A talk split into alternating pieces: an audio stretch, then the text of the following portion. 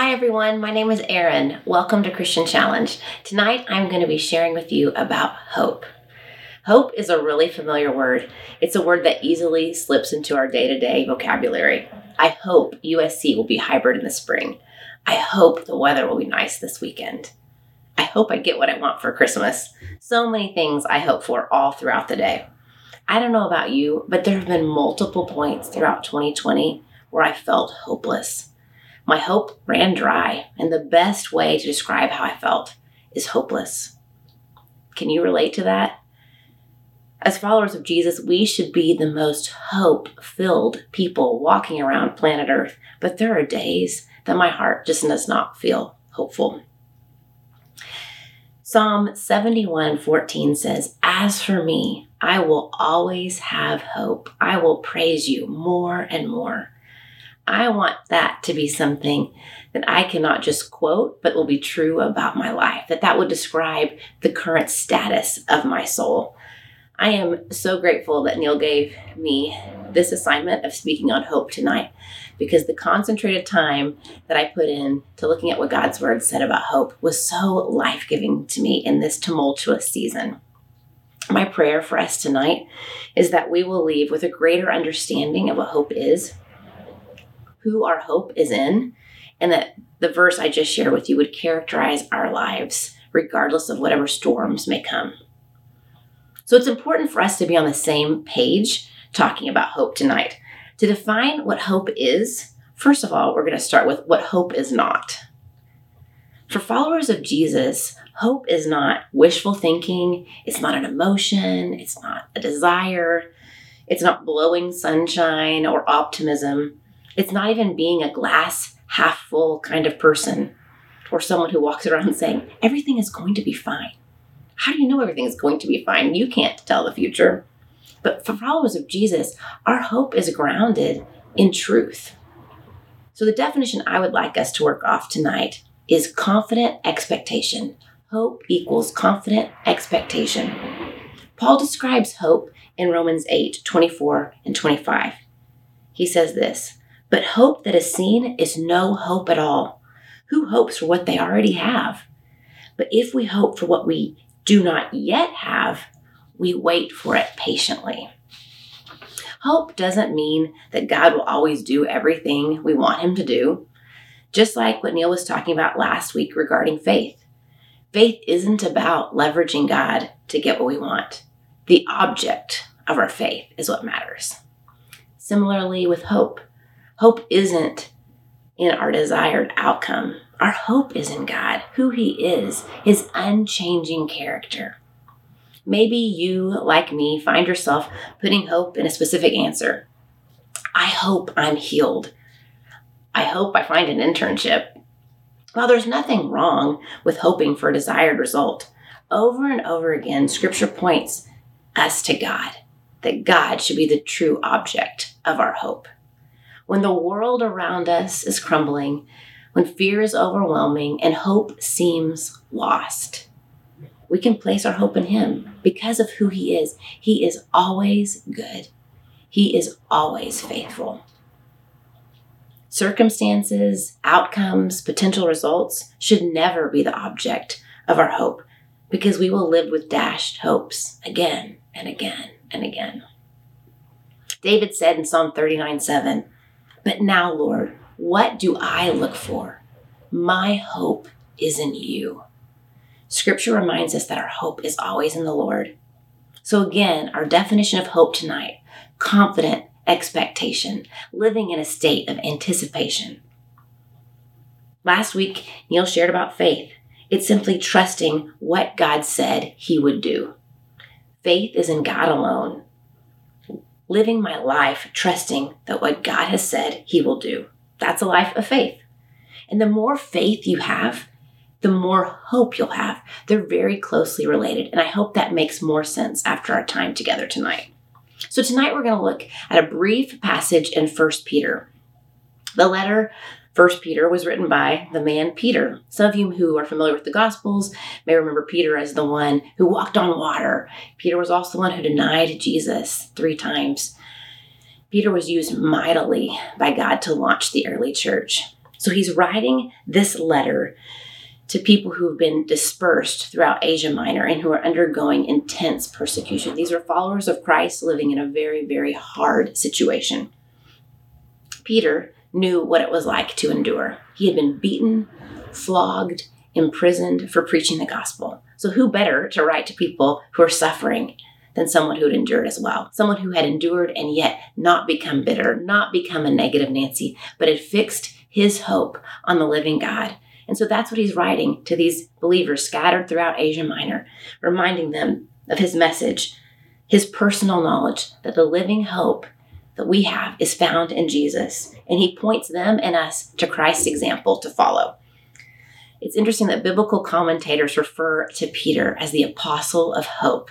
And how cool would it be, the people that we relate to day in and day out, if we would be known as, yeah, that's Erin. She's my friend who's full of hope. May we be those kind of people in the lives of the people that we interact with day in and day out. So let's begin with 1 Peter 1 3 says, Praise be to God and Father of our Lord Jesus Christ. In his great mercy, he has given us new birth into a living hope through the resurrection of Jesus Christ from the dead. In this passage, Peter links our new birth, our salvation, with the idea of living hope. The hope Peter speaks of is not wishful thinking. It's not optimism. It's not, I hope I pass this test kind of hope. Not at all. The Greek term for hope in this verse means an eager, confident expectation. The hope of the believer is not only living, but it's lively. The hope of the world is dead because it's a hope that's based on circumstances and desires. The living hope that we have is alive, it's active in the soul of each and every follower of Jesus. I love the way the New Living translates this verse. It says this All praise to God, the Father of our Lord Jesus Christ. It is by his great mercy that we have been born again because God raised Jesus Christ from the dead. Now we live with great expectation we live with great expectation. Our living hope originates from a living, resurrected Savior. Peter's living hope is Jesus. Our living hope is Jesus. Some of you may be thinking right now of that song we sing a lot in Challenge at church that Phil Wickham wrote. I promise I will not sing it. The lyrics are Hallelujah, praise the one who set me free. Hallelujah, death has lost its grip on me. You have broken every chain. There's salvation in your name. You can sing it with me now. Jesus Christ, my living hope.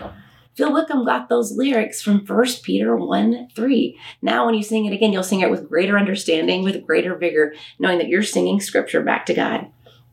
So, Peter, who was writing to these Christians who are suffering persecution, reminding them that I know it's not easy to follow Jesus where you're living in the time you're living right now. We can't in 2020 understand all they endured 2,000 years ago. But Peter wrote to them to encourage them in the midst of hardship that life may not get any easier. And for them, looking back, life didn't get easier. They were living in the time of Nero. We know what happened during that time that he would light Christians on fire in his garden to illuminate it at night. They had very, very hard lives. They took great risk to publicly identify with Jesus. That their future on earth was un- unpredictable, and in many ways, we would say bleak. But Peter wanted them to remember that their future was secure because of the resurrection of Jesus Christ. Their hope was in his victory over death. He defeated sin, his resurrected life. So, whatever the persecuted believers would face in this world could not compare to what awaited them. So, to live with great expectation. That was his encouragement to them. That is his encouragement to us today. So, living hope is anchored in the past. It's anchored in the past that Jesus rose from the dead. He is alive. It continues in the present. Jesus is alive. And it endures throughout the future. Jesus' promise of a resurrected life. Living hope enables us to live with hope despite the circumstances, that despair is not an option that we should turn to when things are crumbling around us. Woe is me is never helpful. That is not at all what you see in scripture. In fact, to find encouragement in the words that Paul wrote in 2 Corinthians 4 16 through 18. Therefore, we do not give up. Even though our outer person is being destroyed, our inner person is being renewed day by day. For our momentary light affliction is producing for us an absolutely incomparable weight of glory. So we do not focus on what is seen, but on what is unseen. For what is seen is temporary, but what is unseen is eternal. For followers of Christ, we always have hope. For those who do not have a personal relationship with Christ, they have no hope. That is why it is so important for us as followers of Jesus to live the hope filled life that He's called us to live, because that is in such distinction and contrast to the life that they are currently living. Paul writes this to the church in Ephesus in Ephesians 2:12. Remember that you were at that time separated from Christ, alienated from the commonwealth of Israel, and strangers to the covenant of the promise, having no hope and without God in the world. You and I were that way too. Before those of us who are followers of Christ chose to put our faith and our trust and our hope in Christ, we had no hope. And a few verses later, Peter picks up this idea of hope again. There's 10 verses I'm going to skip, and they are so rich and powerful. I would encourage you to read them before you lay your head on the pillow tonight, but we just don't have time to talk about all of that this evening. So I'm going to fast forward a little bit to 1 Peter 1:13, where Peter writes, Therefore, preparing your minds for action and being sober minded, set your hope fully on the grace that will be brought to you at the revelation of Jesus Christ. So in this verse, Peter's addressing where we set our hope today in this life in 2020 right now. So he starts with preparing your minds for action. We have to take control of where our thoughts go and what our minds dwell on. If we do not fully engage in intentionally setting our minds in this hope setting direction, we are going to be so distracted and tend towards a hopeless state it's so challenging, right? Like, how do you do that? How do we keep our minds set on hope when finals are coming up, when the election season is here, when there's just so much going on in our world today? Peter tells them, and he tells us, that we have to make a deliberate choice to set our hope there we need to do this on purpose over and over again all throughout the day. It's not just a, decision you're going to make in the morning and it'll carry you through for the rest of today. Obeying this command is going to require mental work. So Peter writes, stay alert. Prepare your minds for action. And he continues on. He says, being sober minded. The term sober minded literally means free from intoxicating influences, which makes sense. Like sobriety, that kind of idea. But the idea of this term is that we are not blown around, we are not easily swayed. We choose to focus on what is real and on what is eternal. We aren't just wishful thinking, we're not eternal optimists. No, we are fully aware of how broken our world is and how broken we are. But we don't dwell on that. We set our hope, right? So then he says this what does it mean to set our hope fully on something? Okay, Peter, where do we go? What do we look to to make sense of what is happening in the world around us? The injustice, the suffering, the empty pursuits. What do we allow to occupy our hearts and our minds? What do we invest our minds in, our energy, our focus? What Peter has written so far in his letter to those followers of Jesus is that we will be resurrected just like Jesus and that our salvation is secure. So it just makes sense to set our hope on Jesus. And he wraps up that verse saying, Set your hope fully on the grace that will be brought to you at the revelation of Christ Jesus. Jesus is coming back. That moment when all of our longings will be fulfilled is coming. We can hope in that. What a day that will be. But until then, How do we live as hope filled people?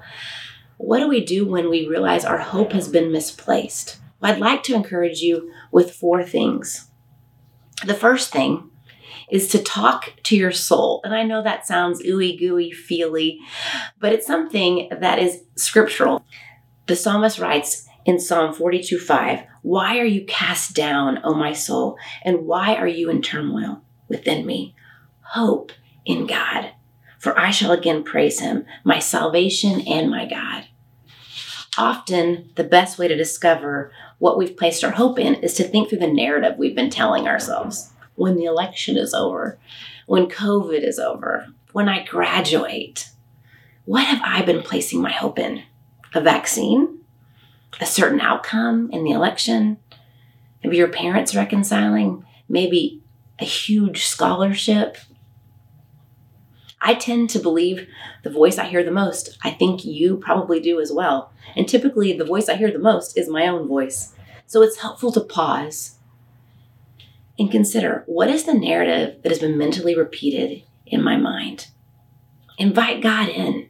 Ask Him to help you discern what is the root issue? What have I been placing my hope in? Recognize He knows you far better than you will ever know yourself.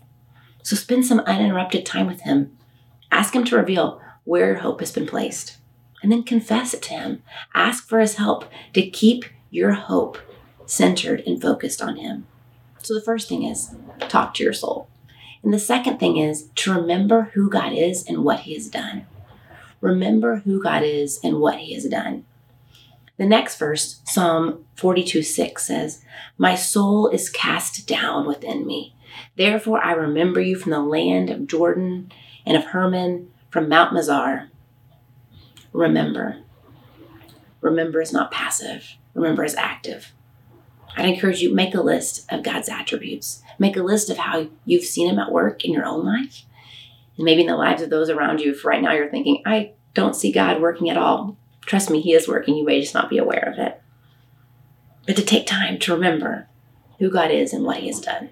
The third thing is Lean in and intentionally surround yourself with hope filled people. Lean in and intentionally surround yourself with hope filled people. There are going to be moments in your life, there are going to be days, weeks, months, and quite possibly even years when your hope is going to be a real struggle. So I'd encourage you to borrow hope from some hope filled believers. Some of them will have extra to share.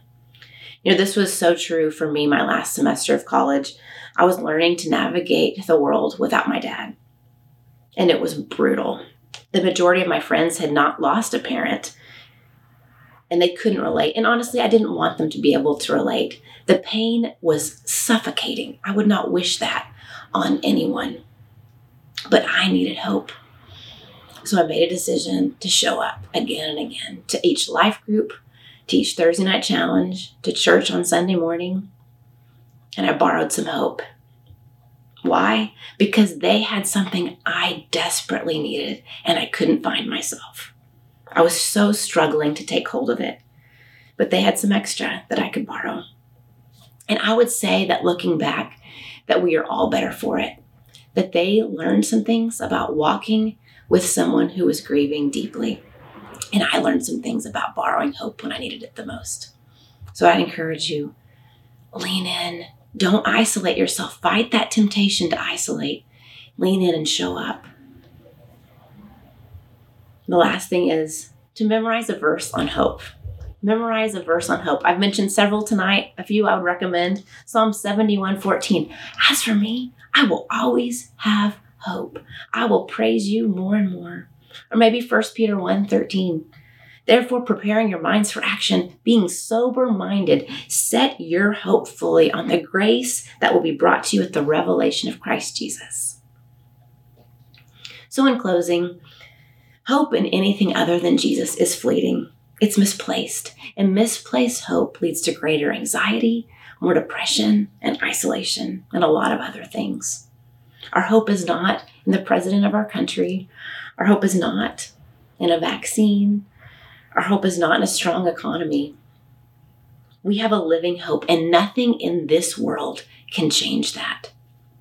So I'd like to end tonight a little differently with a benediction, a blessing of sorts. Paul makes a request of the God of hope. Isn't that such a beautiful name for God? The God of hope. He is our God of hope. So Paul in his letter to the church in Rome, asked that the God of hope would help these believers to keep believing so that they can experience joy and peace and that they would abound with hope by the power of the Holy Spirit. Paul is asking for supernatural, Holy Spirit powered hopefulness. And I want to ask the same thing for us tonight. So I'm going to end with Romans 15 13. Now, may the God of hope fill you with all joy and peace in believing, so that you will abound in hope by the power of the Holy Spirit. Amen.